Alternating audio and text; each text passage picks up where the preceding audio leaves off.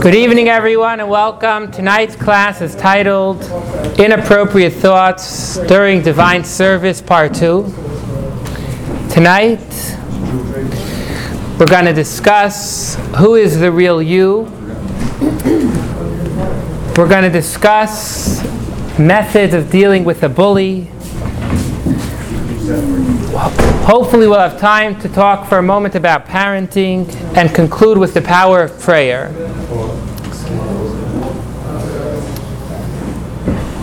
In Parshas Vayeshev, we learn how the brothers of Yosef got really mad at him. And they ended up throwing him into a pit, a dangerous pit with snakes and scorpions, and how he was sold. But I want to quote to you a specific passage. It says, the passage reads, Eila toldes Yaakov, these are the children of Yaakov, and it lists Yosef. Yosef, the 11th child, is a child of Yaakov. Ben Shvayas Reishana, he was 17 years old, Hayaroes Echav Batzon, and he would, together with his brothers, pasture the sheep. V'hu nar, but the pasuk says that he would do childish, boyish things. So Rashi comes and comments and he says, what does it mean that he did childish things? What does it mean to do boyish things? I think the appropriate translation here should really be childish. Boyish I don't think would be appropriate. He was... Rashi says, before I tell you what Rashi says, let me tell you the story leading up to this Rashi. True story. Teacher is in class, and he's teaching this specific verse. And he turns to Gershon, just picking on Gershon for now. He picks a student and he says, Gershon, read the passage, read the Rashi. Read the specific Rashi that shares what it means to be a child. It says, Yosef was a child. What does it mean to be a child? What was he doing? So Gershon, the child, he reads Rashi beautifully. Rashi says, "V'hu nar." He was a child. He acted like a child. Shehaya Oisem ma'aseh narus. He would do childish things. What is childish things, says Rashi? Matakim besaro, he was very into his hair. Menmashmesh be'enav, they translate it here, he was like curling his hair and touching up his eyes. K'deisha yehay nira yafe, in order that he should look good. A 17-year-old boy, he was doing childish things. So after Gershon finishes reading this Rashi, the teacher looks to Gershon and he says, now you understand why I made you read this, right? So the child basically gets the message that the teacher really is looking down at him. And the child runs out of class. He runs to the bathroom, he's crying in the bathroom. Finally he runs home. And he goes home and he tells his parents the story. Tells his father the story. He tells his father how he was in yeshiva and he feels like his teacher really, really hurt his feelings. And his father turns to the child and he says, your teacher was right. Your teacher was right. Your teacher was 100% correct. You're exactly like Yosef. Look at what Yosef, he says, your teacher is telling you that you have the potential of Yosef. Look what became of Yosef. He became the second in command to Egypt. He became the most powerful man. He's the person who saved the Jewish people when they went down to Egypt. Because of him, the entire, let's just say basically world at the time had food during these years of famine. The child heard what his father said and was able to relax. So here you have a story where a teacher said something which truly could have harmed a child. Unfortunately, it could have harmed him for life. But the parent was able to take that story and bring out some good. There's another story, I forget who it's with. I think it's with one of the presidents. You may remember, but where he was a famous personality, where he was sent home with a paper and his mother read the paper to him. Your child is too smart for our school. You need to find another school. And years later, the child found the document and said, your child is kicked out of our school because we can't handle him anymore. It's a true story. Have you heard that story? It's a true story. Was it Einstein? Okay. Einstein. Okay, there you go. It is a... I haven't heard the story, but it sounds familiar. I share this story because today we're momentarily going to learn... We started it previously, but we're momentarily going to learn how you can decide who you are. You decide who you are. There's two yous, right? And in a sense, I like this example of, and I'm going to mispronounce it again, Dr. Jekyll and Mr. Hyde. How do you say that? Oh, you got it. Dr. Jekyll, right. If I said it correctly. Yeah. We have a dual personality, but the difference here is we could decide which personality is ours. Even more than that, the difference is we're able to take one personality and change it to be the other. So to bring us back into the Tanya, text of Tanya, we are holding chapter 28, page 122. Chapter 28, page 122. And we just finished sharing how even if you get tremendously inappropriate thoughts during prayer, not only should this not bring you down, but you should realize that the harder the opponent is fighting, the harder the animalistic soul is fighting you during a time of prayer, reflects the power of your godly soul. Because remember, if a strong man walks into a fight and he sees that there's, so to say, a weak man there, he's not going to put all his energy there. He's not going to waste energy on this man. But when he sees that weak man all of a sudden starts bringing out all the guns, he's bringing out all the energy, he's going to all of a sudden start fighting harder. So if you're middle of prayer, and you're not having inappropriate thoughts, perhaps it's a reflection that you're not really trying, you're not focused. So your animalistic soul is like, you're not focused anyway, I'm not going to put anything in it. But if you're all of a sudden focused hard, you came to Shul and you said, today I'm going to give it all I got. And that day, all of a sudden, that's the day when you have these inappropriate thoughts. Don't let that push you down. Don't let that tell you that you're down in the dumps. The one day I came, and I've heard this before, they come to Shul and they say, I gave it all I got, and that one day, everything went wrong. The harder we try, the harder our godly soul tries, the harder the animalistic soul is going to try. So the message that we're going to discuss momentarily is that there are two separate yous. There is Hillel Shlomo, the animal, and Hillel Shlomo the God. Which one of these two Hillel Shlomos is going to win right now? And every moment is a different fight. So just to put it in focus, the focus we want to bring out now is that even if you're up against big challenges, recognize that does not need to be you. Recognize that the godly soul that's bringing those challenges does not need to be the you. Allow the godly soul to be the winning person. Are there any questions about that idea before we get inside?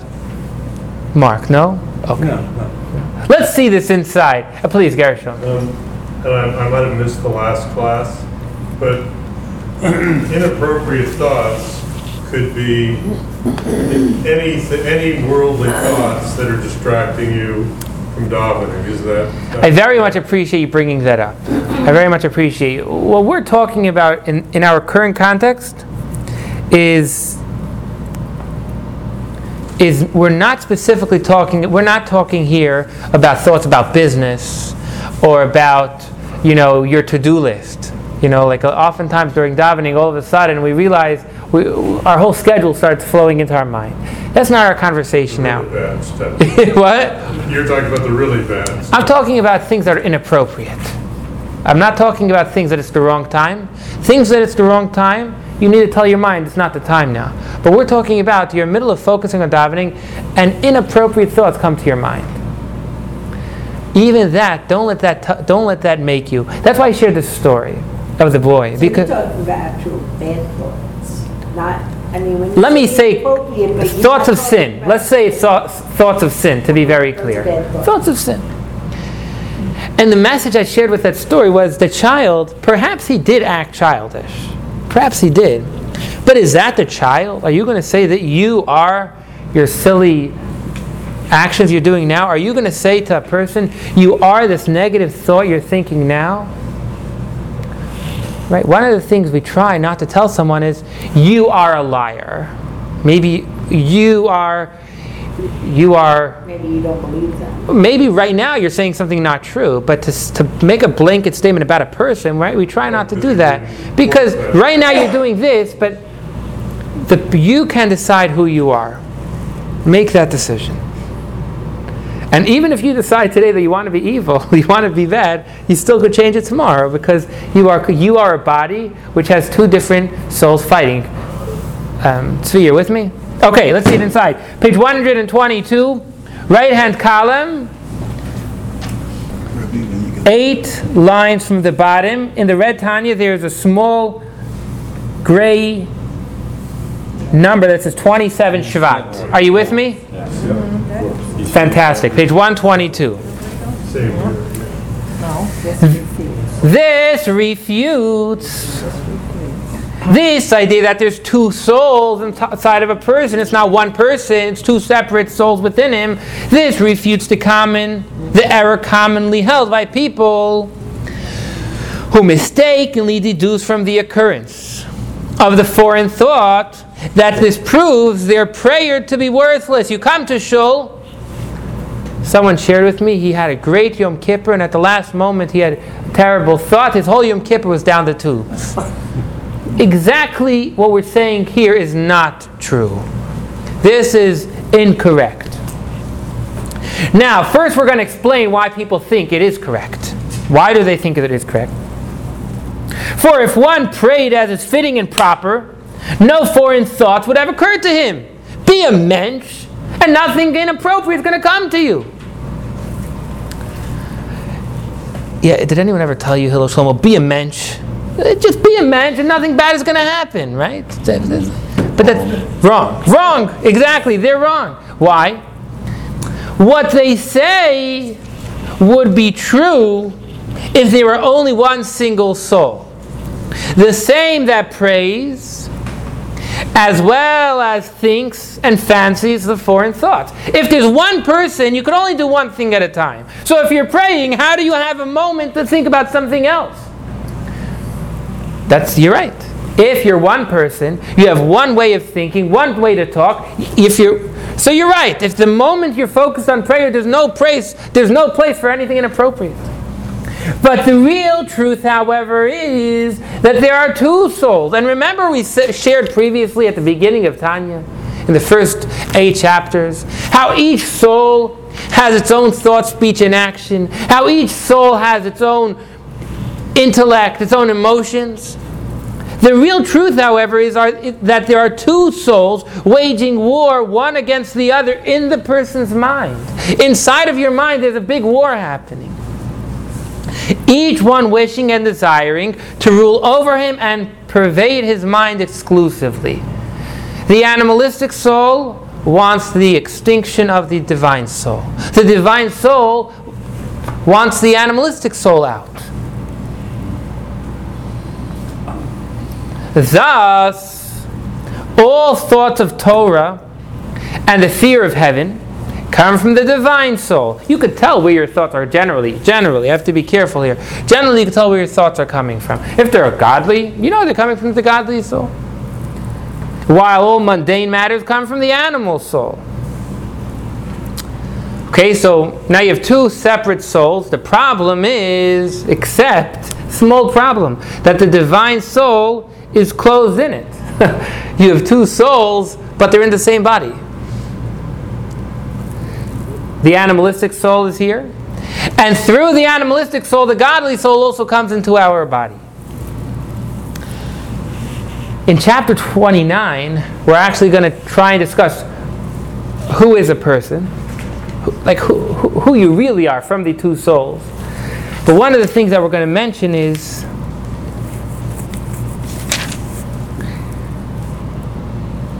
how the divine soul and godly soul work together, because they are in one body after all. They have to. There has to be some teamwork.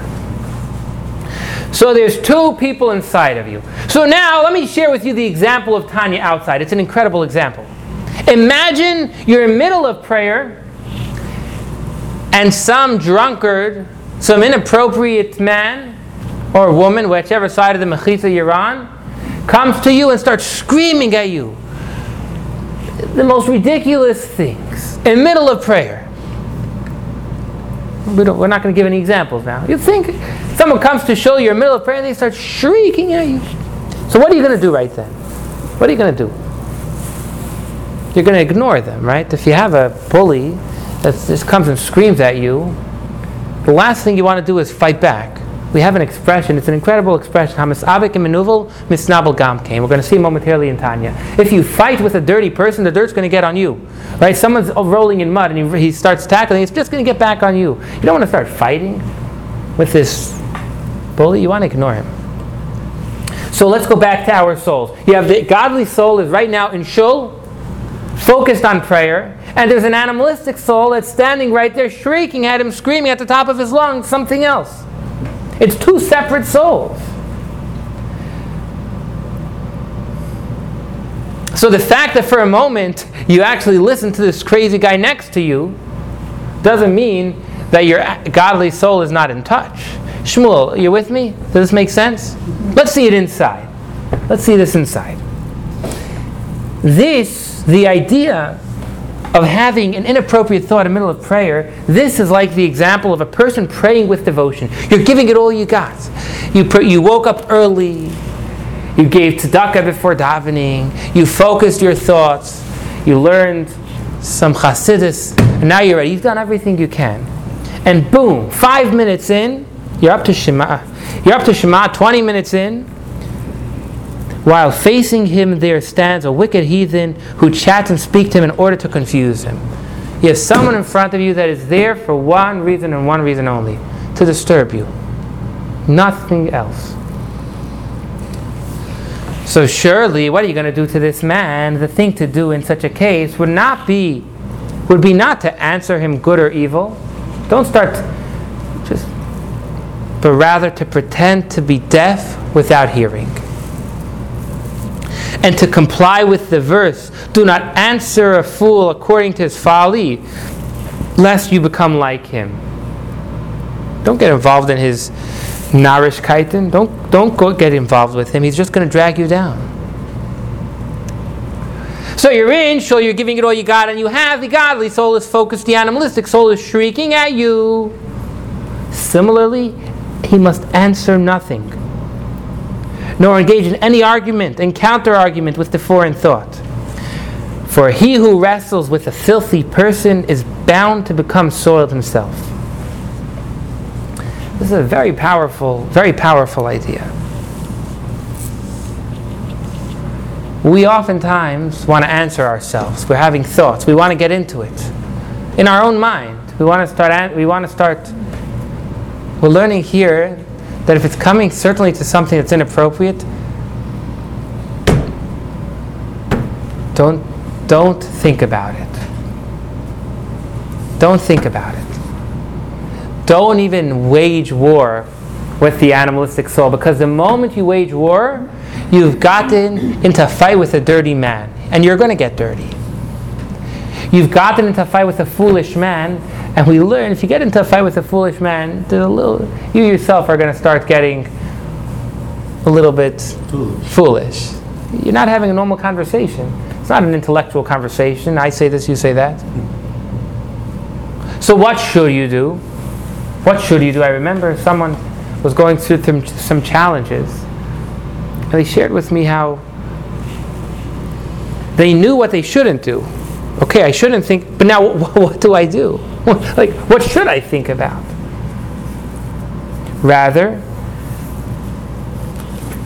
should he adopt an attitude as if he neither knows nor hears the thoughts that have befallen him? These thoughts never happen. I didn't even hear anything. He must remove them from his mind and strengthen still more the power of his concentration. So what you need to do is you need to do something proactive. Not only are we telling you not, so now come and focus your concentration even more in prayer.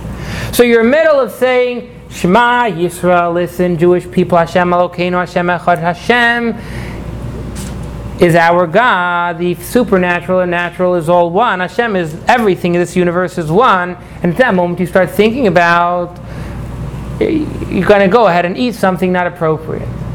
So you tell your mind, you say, you don't tell your mind anything. Just get back, you go back straight to think about Hashem is one. Hashem is everything. Don't even think about, wow, that's such a terrible thought. I should, oh, and now I'm such a bad person, I even had such a thought. Hashem is one. What an amazing thought. Baruch Shem Kavod. Just continue on. So practical steps, and then we'll take some questions and we'll take a thought. Practical steps we've said is there are two people within you. There's a godly soul and an animalistic soul. You choose who you want to be. Be the godly soul. If the animalistic soul is screaming at you, don't let that bother you. Don't let that think that is who you are. Put your focus back on the godly action.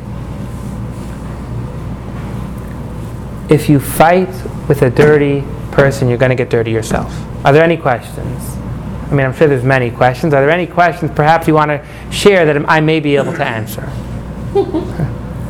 What if you're not praying and somebody comes up to you? I mean, then you're in a different situation. What are you doing? Oh, just walking down the street. So in that case, comes up to you and starts threatening you. No, wait.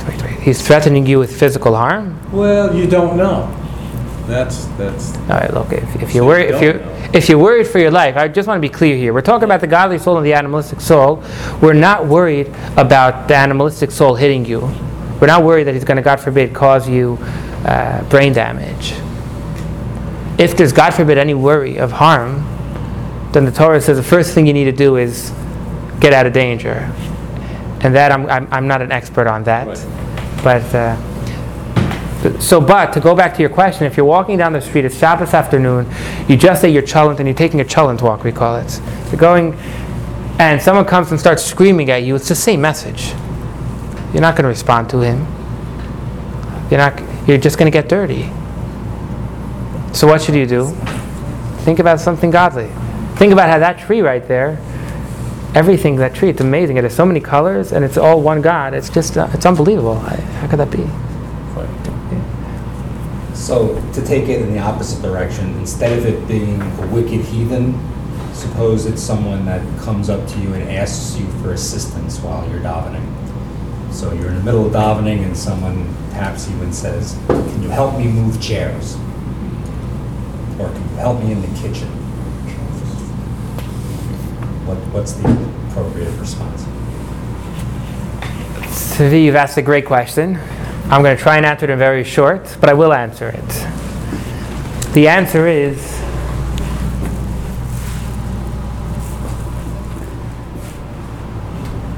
Michael, can you bring me a sitter, please?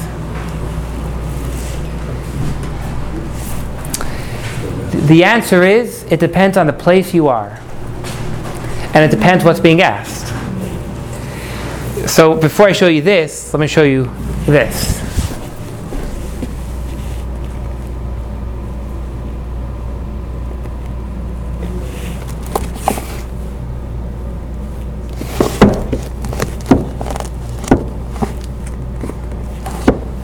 Okay, I don't find the English, but just to show you, the question you asked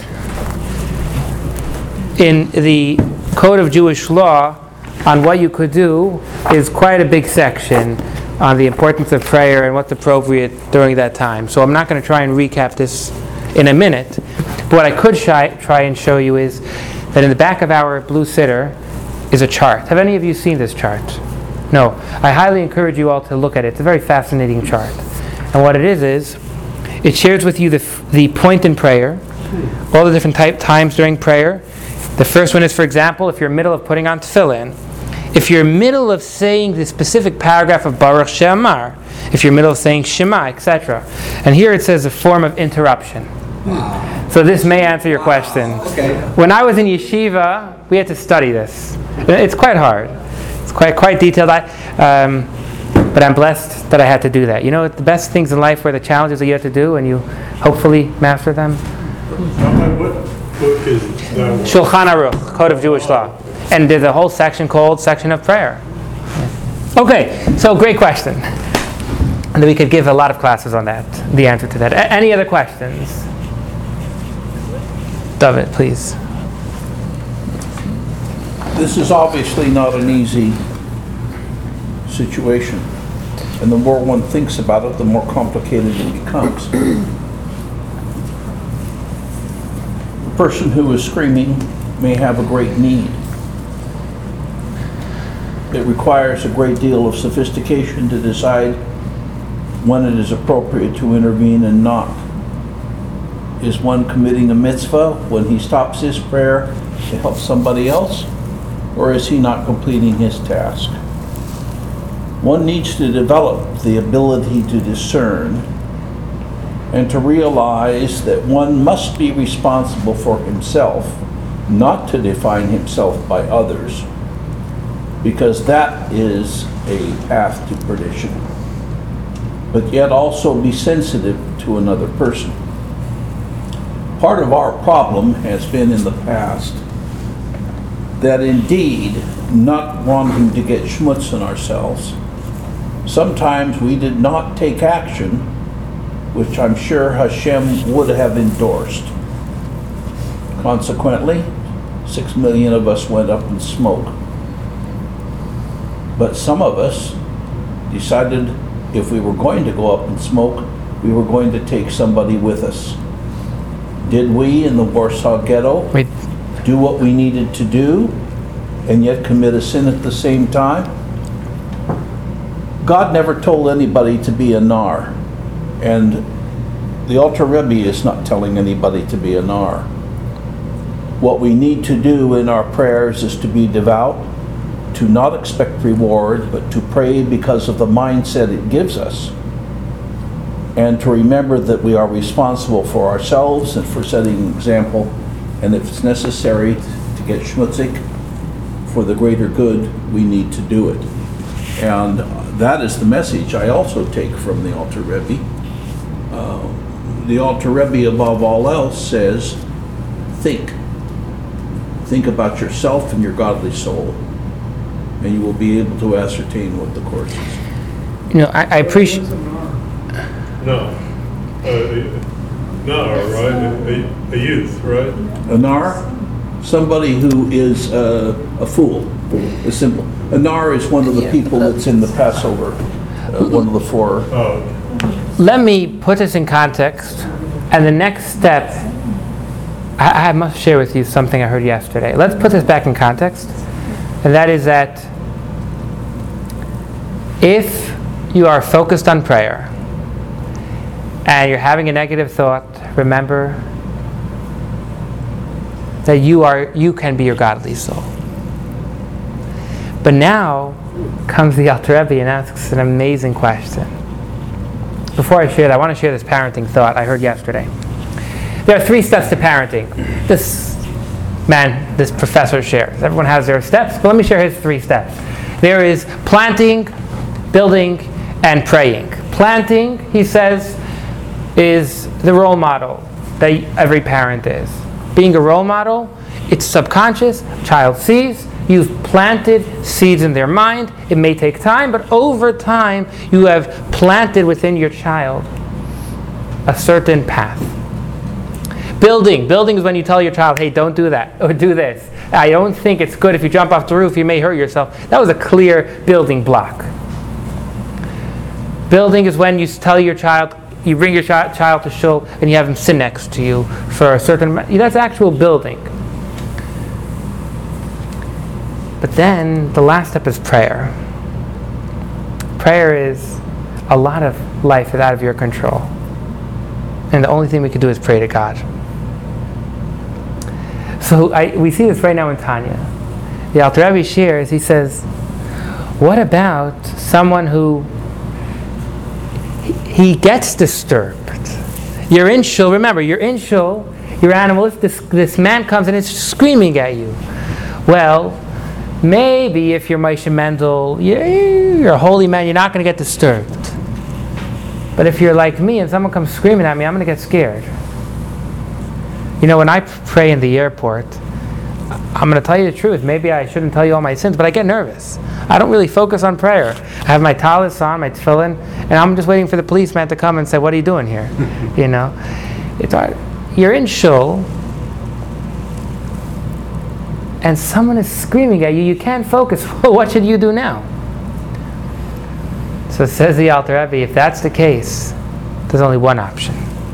Pray to God and ask Him to help you. If the animalistic soul you feel is winning this war, all you could do is ask Hashem to pass you through this test. Why should Hashem help you? Why should Hashem help you? Why should Hashem help you? We think what we're going to learn is we're asking Hashem, don't help me for me. Help me for yourself. Why? Because in chapter 2 of Tanya we learned that we are like a child of Hashem, and a child is a part of his father. We are a part of Hashem. So we tell Hashem, if you care about yourself, help us. We're a part of you. Help yourself. Because if it's for me, myself, maybe I don't deserve it. But Hashem, you care about yourself at least. Let's see this insight.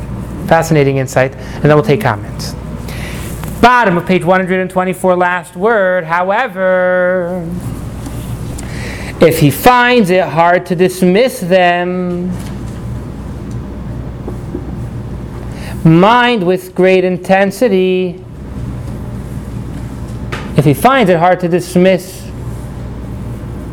these thoughts that are coming with great intensity, then he should humble his spirit before God and supplicate it in his thought to have compassion upon him in his abundant mercies. If he can focus, there's only one option, pray to God. But now we say, when you're praying to God, ask Hashem to have mercy. Listen to this. As a father who takes pity on his children, and where do children come from? Children stem from the brain. So may God have pity on his soul, which is derived from him who is blessed, and deliver it from the turbulent waters for his sake. He will do it. For Hashem's sake. For verily his people is a part of the Lord. Note number 4. Thus by helping the divine soul, God helps himself, as it were.